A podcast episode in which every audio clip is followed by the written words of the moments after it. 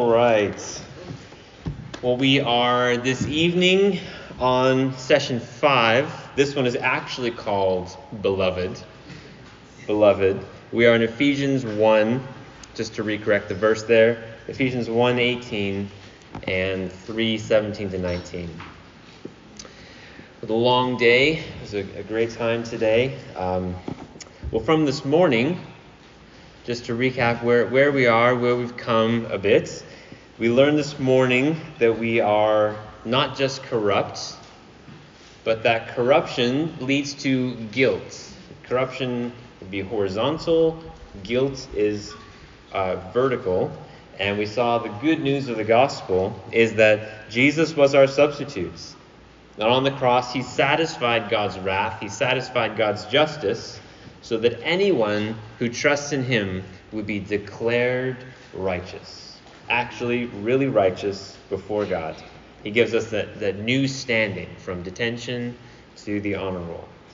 And we have not done anything to earn this. We could not do anything forever to deserve this. It is a free gift. It is given to us by faith. And this gift of the gospel resolves all of our legitimate fears, the fears that we should have. And we now, because of this, we have peace with God, and we stand in grace. He calls us righteous. He looks at us, and he sees someone who is righteous. He sees the righteousness of Christ, and no one can overturn his ruling. So where do we go from here? Well, from there, we want to go one step further, and we find that we are not just right with God. We're not just at peace with God. We are actually God's beloved. We are beloved by God. And this is now, as we've been making our journey, if you remember, our hike up to the peak of the mountain before we're going to jump off with the squirrel suits.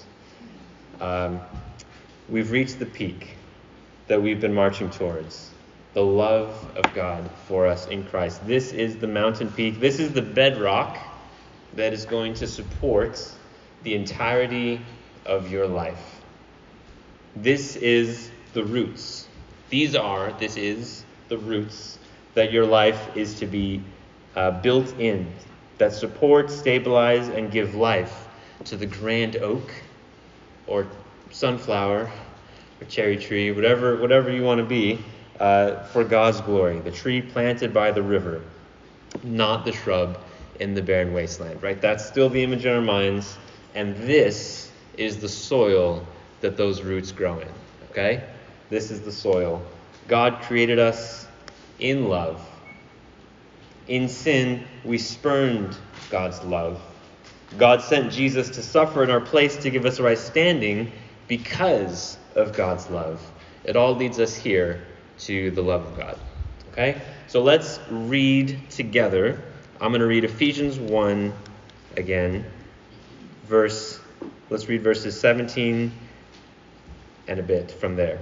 Verse 17, it says, Paul is praying that the God of our Lord Jesus Christ, the Father of glory, may give you the spirit of wisdom and of revelation in the knowledge of him, having the eyes of your hearts enlightened, that you may know what is the hope to which he's called you, what are the riches of his glorious inheritance in the saints, and what is the immeasurable greatness of his power toward us who believe.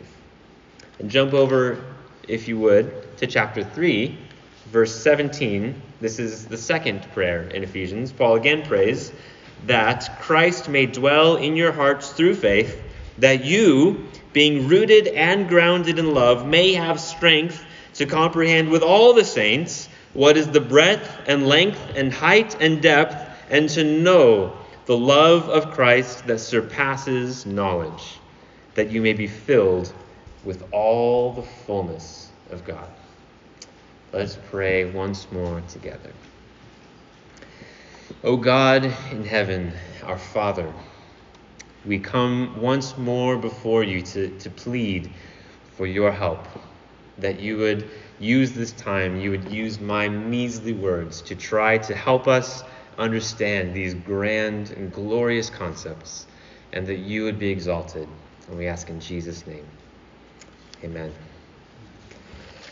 Well, does anyone here like to be liked? Anyone? Does anyone here like to be disliked? No, you don't. You don't. You don't, actually. Everyone likes to be liked. Even the people that pretend they don't do so because they're afraid they're not going to be liked. Everyone likes to be liked. We all, God made us with a deep desire to be loved, whether from parents, friends, spouse, children. And this desire, I want to say, is not wrong. I think this is evidence of the image of God, because he made us. This is part of the relational aspect we talked about of the image of God. He made us to be in relationships with him first and with one another, to love one another. And he made us with the capacity to and the desire for love. And yet, we often take this good thing, this desire, and we turn it into a need. We turn it into a thing that I have to have, an unhealthy need.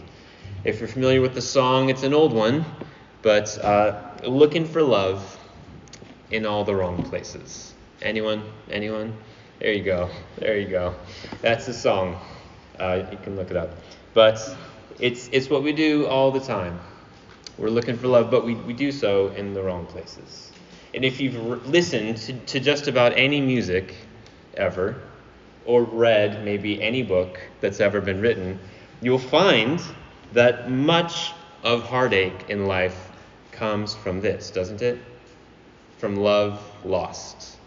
Love sought, love lost is where so much heartache comes from in life. Because people really are looking in the wrong places. Which makes sense, right? From what we saw about sin, what was sin? Sin is spurning God's love. Sin is exchanging the love of God, the glory of the immortal God, for images. It's running away from the fountain of life and chasing after a leaky bucket, right? We think of ourselves sometimes this way. We sometimes describe ourselves like a cup. You may think of yourself like a little teacup that needs to be filled. You maybe wouldn't say teacup, chalice, something that needs to be filled with love before you can love other people. And you say, well, I feel empty. I need to be loved. I need to have my emotional needs met before I can care for other people. And that's not, I want to suggest to you tonight, that's not how we should think of ourselves. We should not think of ourselves as need a leaky teacup. God intends for us to find our satisfaction in his love for us, not from other people. And some people, you might even take that the wrong way. I also want to make sure you don't hear me saying that God is like a cheerleader and God's like, you're great. I think you're just the best. You're amazing. We shouldn't think of it that way. Like, oh, God loves me. God thinks I'm great, so it doesn't matter what other people think. That's not quite what I'm saying. I'm saying that rather we should be having our eyes focused upon him. We're not reverting to a different kind of a leaky bucket, but finding our satisfaction in his love for us. So answering the question again, what does God think of me? Well, in Christ, he thinks of you as his beloved. And God actually loves us. The point tonight that I want you to walk away with is that God actually loves us. And he means for us to be rooted in his love. He actually really loves us in Christ, and he wants us to be rooted in his love. John Piper has rephrased the famous Westminster Catechism, and he said the chief end of man is to glorify God by enjoying him forever. The way we glorify God is by enjoying him, finding satisfaction in his love for us. And I've read it before, but we'll read it again. John 15:9, Jesus said, "As the Father has loved me, so have I loved you." Hear that. The love that Jesus has for us is the same love the Father has for the Son. And then he says, "Abide in my love." Okay? So we're going to take this in three parts tonight. We're going to hear that we were blind. We are often blind towards God's love. We should be amazed at God's love. And we should be rooted in God's love. Okay? First is blind towards God's love. Read again, Ephesians chapter 1, verse 18. Paul asks that the eyes of your hearts would be enlightened.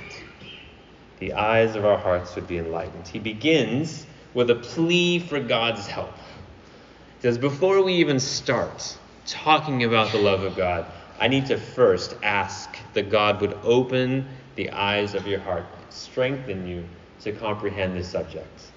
Is that interesting? He says, please give them the Spirit. He said, oh, that's in verse 17, sorry, that he may give you the Spirit of wisdom and of revelation in the knowledge of him. And then he says that he would open the eyes of your heart. And so some people hear this and they think, well, maybe he's talking to unbelievers, or maybe they're not quite sure what he means by this, because everyone who has believed in Jesus already has the Spirit, right? We receive the Spirit the moment that we believe in Christ. And also, before we've believed in Christ, our eyes have already been opened. Otherwise, we wouldn't believe. That happens before. But we should see these. He is talking to believers. He already said so in verse 13, that they have already been sealed with the promised Holy Spirit.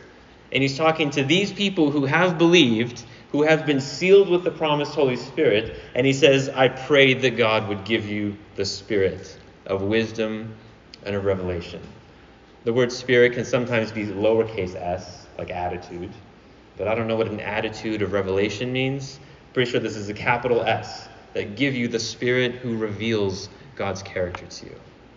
And this is not a re-giving of the Spirit. This is praying that they would experience the Spirit this way, that the Spirit of God would work in their hearts, and they would experience the Spirit of God working in them in the giving of wisdom and in the revealing of God's character. They would have a growing understanding of who God is, a revealing of who God is. That's similar to the second request here, that God would open the eyes of their hearts. I love this image. Did you know that? Did you know that your heart has eyes? I don't know if they taught you that in biology. I've been told sometimes it's called real school here at TYG. In homeschool, we do teach this, by the way. Your heart has eyes. The Bible says so. So you got that going. But this is not our physical heart, obviously, that has eyes. He's talking about the core of who we are. The core of who we are, our self, our mind, our feelings, that there's a thing inside of us that's blind to God's love, blind to who God is. And we need God to open that understanding. And he goes on to list things that he wants us to understand, three things actually. But before he even goes there, he says first, please, God, open their eyes. And we don't believe it really, do we? That God loves us. We're so slow to believe it. God loves me? Yeah, right. Yeah, right. After all the things I've done? Yeah, right. After all the things he's put me through in life? I don't know if he loves me. Separate from all the good things I do in my life? I don't think so. I've earned it. But we need to rest in this. God loves me. He says so. And we're gonna dive into that. But to really grasp it, we need God's help to steer away from our moralism, to keep our eyes fixed upon the gospel. We need eyes opened. So let's see what he wants our eyes opened to see. From verse 18, that you may know, hearts enlightened, that you may know what is the hope to which he's called you, what are the riches of his glorious inheritance in the saints, and what is the immeasurable greatness of his power. There's three things, really. He lists three things he wants us to understand: the hope of his calling, the glorious inheritance that he has in the saints, and his massive power at work. Just the first one real quick, the hope in his calling. God has been planning this. God has been planning salvation from forever ago. Did you know that? Chapter 1, verse 4. It says he chose us in Christ before the foundation of the world, which ties into what we've been saying already, that he created the world so that he could create people in the world so that we could know him. This has been the plan from before there was a universe, that he would have a people that belonged to him. Before there was stars, before there was earth, before there was matter itself, he knew you by name. He chose you. Why? Verse 5, or the end of verse 4, in love. In love, he predestined us to adoption. Salvation is not a new plan. It's always been the plan. This is why there's a universe. And that's the first thing he wants us to know, the hope of this calling. God's not changing his mind. It's not flippant. It's from forever ago. The second thing he wants us to know is the one I want us to spend the more of our time on. He says, what are the riches of God's glorious inheritance in the saints? This is the second goal of the prayer. And I want to point out that it says God's inheritance. Did you note that? This is not our inheritance. This is God's inheritance. This is not talking about, like, I got you a present, and one day I'm going to give it to you. It's going to be amazing. You'll have to wait. You're going to have your amazing inheritance one day. That's not what it's saying. It's saying that God has an inheritance. But what does that even mean? God created everything. God owns everything. How can he possibly have an inheritance, like something in the future to gain? What would that be? What could that possibly be? The word inheritance, right, in case you're not sure, inheritance is something of great value that you have to wait for until the time is right. You can think of it that way. An inheritance is something that is of great value that you have to wait to receive until the time is right. Usually it's a sad time. Usually it's when your parents die. When they pass away, they pass on their belongings to you.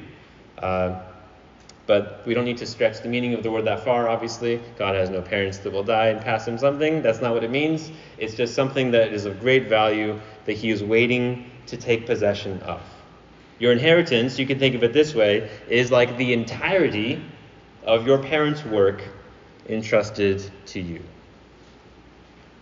And inheritance are therefore precious. They're very precious. They are unique. They are irreplaceable. They are of great value. You all live in the Bay Area, so for you this will be like a bag of peanuts. Will be the inheritance that is all your parents will be able to pass along to you. Hopefully you'll get a bag of peanuts. And so Paul says, though, that God's inheritance that he will receive is glorious. He has a glorious inheritance. Do you want to know what it is? Paul wants us to know what it is. He says his inheritance is you. His inheritance is his people. Do you see it? He says that his glorious inheritance in the saints. The saints is another word for, it just means holy ones, right? It is it's not super Christians like Saint Francisco or whatever, all the ones that the Catholic Church named over time as like the super special people. The saints is always in the plural in the New Testament, and it is the people of God. The people of God set apart to belong to him as a holy people. So the people of God, believers in Jesus, the church, this is God's inheritance. And the prayer is that we would grasp the riches of God's inheritance. How amazing God views, how much God loves his people. We could say it this way, the prayer is that we would understand how much God loves us. The prayer is that we would understand the great value that God has put on us, that we are his beloved children. We are his treasured possession. He delights in us. He rejoices over us. We are precious in his sight. He has placed great, great value on us. That's amazing, isn't it? That he views us that way. We are his glorious inheritance. And note, this is not saying that he needs us. You might say, I always knew I was pretty special. Even God thinks I'm amazing. That's not the lesson. You missed the point. Like, it's way over there and you're here. That's not the point. The point is that he loved us while we were enemies. He loved us while we were spurning his name. The point is that he set his love on us. Look at chapter 2, Ephesians chapter 2. We read this section earlier, but Ephesians 2:4 says, "But God, being rich in mercy, because of the great love with which he loved us, even when we were dead in our trespasses, made us alive together with Christ." Why did he make us alive together with Christ? Because of his great love which he had for us. That was why he did it. And this is just to cement the point home. He loved us at our worst. He saved us, and he made us alive because he loved us. Love that he had for us from before the foundation of the world. And note, what did his love do? His love wasn't just a feeling that he had off on the side. His love led him to give also, not to need. His love didn't lead him to take a thing he wanted. His love led him to give and to serve. We can't help but remember verse 7, chapter 1, verse 7. In him we have redemption through his blood. It was through his blood. It was according to the riches of his grace. His love was a love that gave to rescue. His love was not needy, not demanding. It was giving. It was rescuing. We often think of love as a need that we have to receive, to fill our cup, right? Got to fill that teacup. But God's love is a fountain that gushes forward to love others, to fill others. And if you could turn with me real quick to Hebrews. Hebrews chapter 12 just reminds us of this once again. Hebrews chapter 12, verse 1 says, "Therefore, since we are surrounded by so great a cloud of witnesses, let us also lay aside every weight and sin which clings so closely, and let us run with endurance the race that is set before us." How? Verse 2, "Looking to Jesus, the founder and perfecter of our faith, who, for the joy that was set before him, endured the cross, despising the shame, and is seated at the right hand of God." You ask, why did Jesus go to the cross? What kept him going as he was enduring the cross? The joy set before him. Not the joy of that moment. That moment itself was not joyful. The joy set before him in the future of having a people that would belong to him. That was the joy that kept him going at the cross. It itself was the worst travesty of the world, but it accomplished his greatest joy, the joy of his inheritance, that he would rescue a people for God. Another great phrase that shows up over and over throughout the Bible. If you could turn to Revelation, Revelation 21, jumping to the end of the story. But there is this phrase that shows up over and over in the Bible that he says, he will be their God. We will be his people. He will be our God. Revelation 21, verse 3. It says it again here. "I heard a loud voice from the throne saying, 'Behold, the dwelling place of God is with man. He will dwell with them, and they will be his people. And God himself will be with them as their God.'" We see that all the way back from Exodus 6 and just gets repeated again and again. They will be his people. He will be their God. They will be his people. He will be their God.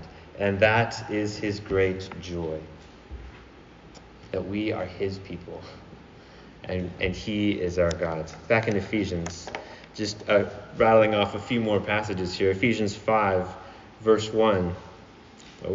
Ephesians 5, verse 1 says, "Be imitators of God as beloved children." Verse 2 says, "Walk in love as Christ loved us and gave himself for us." And we could just go on and on and on. Zephaniah 3:17 is a fun one. It says that he will exult over you with loud singing. God rejoices over you, brothers and sisters, with loud singing. Not quiet singing. Loud singing. And so rejoice in this. Be amazed. The point is that we should be amazed at this. Not to turn it into performance, not to turn it into pride, but to be amazed at it. Also, not to spurn it. We talked earlier about spurning. Some of you might be sitting here and thinking, well, that's all nice and great. I actually don't really care. But remember, it is the goodness of God, the amazingness of his love, that makes sin sin. It is because God is so abundantly and amazingly gracious that makes rejecting this God so horrible and so wrong. So as you hear these words and you find your heart feeling maybe cold towards them, or like, whatever, I don't really care, do not spurn him. That is a frightful choice to make. But we should instead be amazed. We should also be rooted in this love, okay?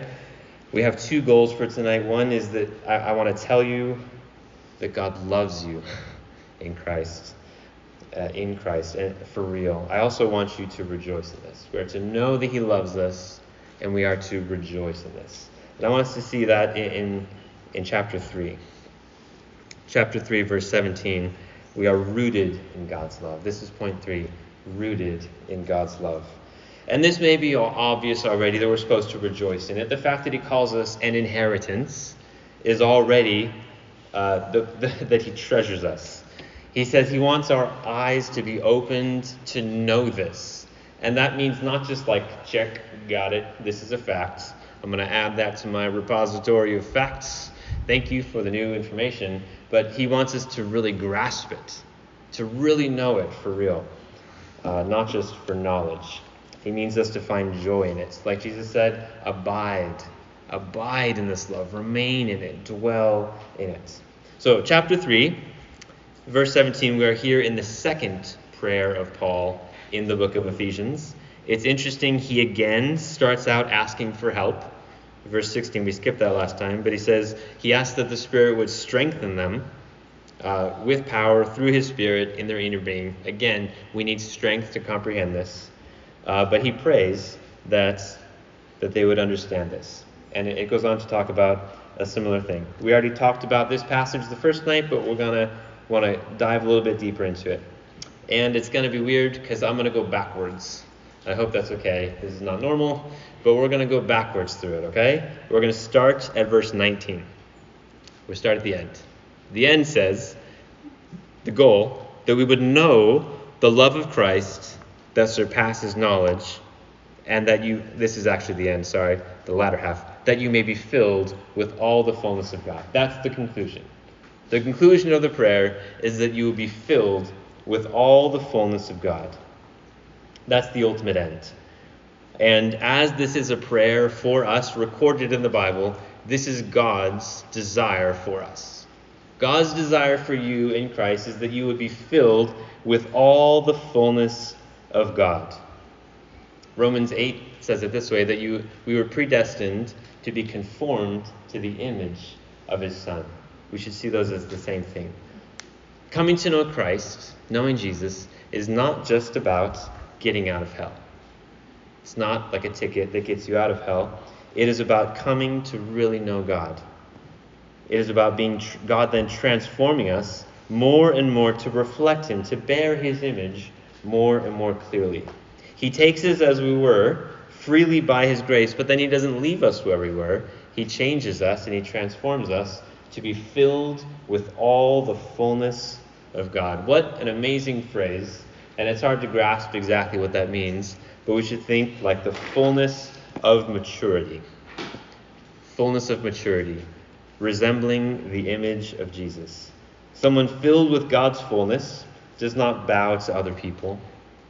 Someone filled with God's fullness doesn't live their life to serve and to please people, doesn't live in fear, doesn't live seeking acceptance from others, doesn't live habitually in sin, does not live ruled by temptations and ruled by desires. This is where we want to be. That's the end goal. How do we get to that end goal of maturity and fullness? Read verse 18. One step back in the prayer. Verse 18.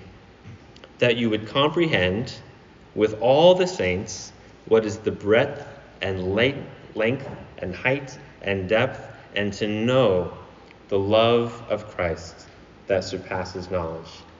And that is how we grow into his fullness, by grasping his love for us. It is as we grow in knowing the love of Christ that we grow in God's fullness. And he says, try to measure it. Try to measure it. Try to comprehend. He just starts listing dimensions, four of them. There's not four dimensions, but he's just throwing out words. Breadth, length, height, depth. He just stops. Doesn't really even finish that thought. He's just trying to describe for us that it's measureless. It cannot be fully known. And he says it's even surpassing knowledge. He wants us to know the surpassing knowledge love of Christ, even though it cannot be fully known. And just thinking about that a few different ways, the love of God surpasses knowledge because it's not just about knowledge. It's not just about understanding it intellectually. He desires us to know it personally, to know it intimately, to know his love experientially.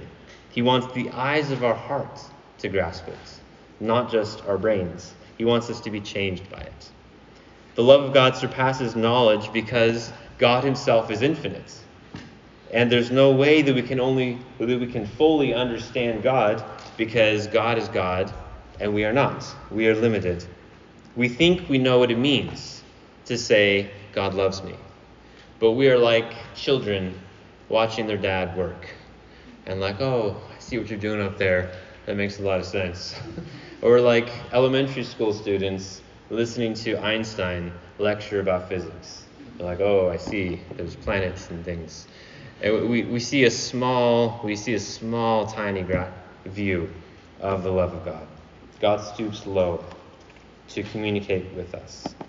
We see as in a mirror dimly, through a foggy mirror, foggy car window. God's love surpasses knowledge also because it never ends. It will never be fully known because God himself will never stop loving us. He will never stop loving us. Look at chapter 2 with me. Chapter 2, verse 7. Paul says that in the coming ages, God might show the immeasurable riches of his grace and kindness toward us in Christ. It's a preview there in verse 7 of what heaven will be, that throughout the ages, as the ages roll on unto eternity, God will continue to show how great his love is towards us. We will be diving deeper and deeper through all eternity into understanding how great, how amazing is his love towards us. There's a hymn, The Love of God. It has a verse that goes like this. Could we with ink the ocean fill, and were the skies of parchment made, were every stalk on earth a quill, and every man a scribe by trade, to write the love of God above would drain the ocean dry, nor could the scroll contain the whole, though stretched from sky to sky. O love of God, how rich and pure, how measureless and strong. It shall forevermore endure the saints' and angels' song. So his love towards us is endless. And one step back from that, how do we grow in comprehending his love for us? Verse 17. That you, being rooted and grounded in love. So going forward then, as we are rooted and grounded in love, we comprehend his love more deeply. As we comprehend his love more deeply, we are filled with all the fullness of God. We grow into maturity. We live life as he called us to. And so it all starts here, being rooted and grounded in love, which is something that's true of us. It is actually already true of us who have believed in him. But it's also something that can grow. It's something that should be more and more established in your life, to identify the ways that we're rooted in other things and to realize, no, we need to be rooted in Christ. And he says, may I add, he says we do this with all the saints. With all the saints. We are his inheritance, not you, not me, individually. We are his inheritance. The people of God is his inheritance. And it's together with all the saints that we strive to know his love. And so the point is that this happens in community. This happens in the church, not as a lone ranger.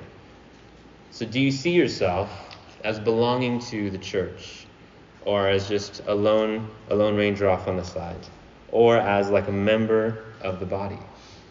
And also, not just TYG, may I say, but the church. TYG is part of the church, and there's a larger generational context to be part of as part of the whole body of Christ, young and old, different kinds of people, all united together by the blood of Jesus is the church.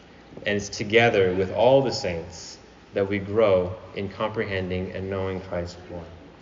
So know his love for you, rejoice in his love for you, and build your life on his love for you. My question for you tonight is, do you know Jesus this way? Do you know Jesus this way? Is your life rooted and grounded in his love? Are you abiding in his love? Are you the shrub in the parched land, or the tree firmly rooted by the river? Is Christ dwelling in your hearts by faith? Does your heart yearn with Paul here to say, I want to grow in my grasp of his love? My heart is so weak. Because otherwise, the Bible, or as the song goes, all other ground is sinking sand. Apart from this, friend, your life will be rootless. Apart, unmoored, unseparated from his love for you, our lives are rootless, groundless. You'll be tossed to and fro by the waves, by the winds. You'll drift at life. You'll drift at sea in life. Not rooted in God's love, we will seek love from others to satisfy you, and they won't. They won't. They will disappoint you, and you will always come up empty. Or you might say, I will never find love, I will never find acceptance, and dive deep into despair and loneliness. You might say, my past has scarred me, and I can never be whole. I can never be at peace. But you can. On Christ, the solid rock, we stand. Our life can be firmly rooted in him. It provides the strong and firm ground for your life. It frees you. It frees you, friends, from chasing after people, chasing after events, chasing after belonging for other people to fill you, because he intends to. So friends, stop seeking after leaky buckets. They're leaky. He is the fountain of life. Central to sin itself is that we exchanged his glory for images, for other things, that we seek after other people, and we find ourselves running on empty, love tanks with a leak. And the answer again is not God's your cheerleader, you're great, you're actually amazing, to prop up your view of yourself. That's not the answer. The answer is to see, even when I was at my lowest, God loved me. The gospel doesn't make ourselves feel good about ourselves, as much as it makes us amazed at God's goodness towards us. I want to close with John. If we could turn to John chapter 15.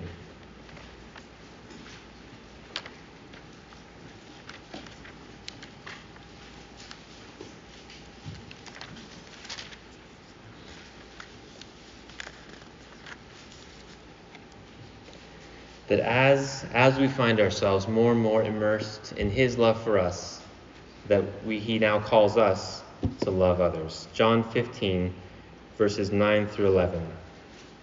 He says there, as the Father has loved me, so have I loved you. Abide in my love. If you keep my commandments, you will abide in my love, just as I have kept my Father's commandments and abide in his love. These things I have spoken to you, that my joy may be in you, and that your joy may be full. Let's pray together. Dear God, we thank you for your word. We feel that words fall so far short in trying to grasp, trying to explain, trying to comprehend the vastness of your great love for us.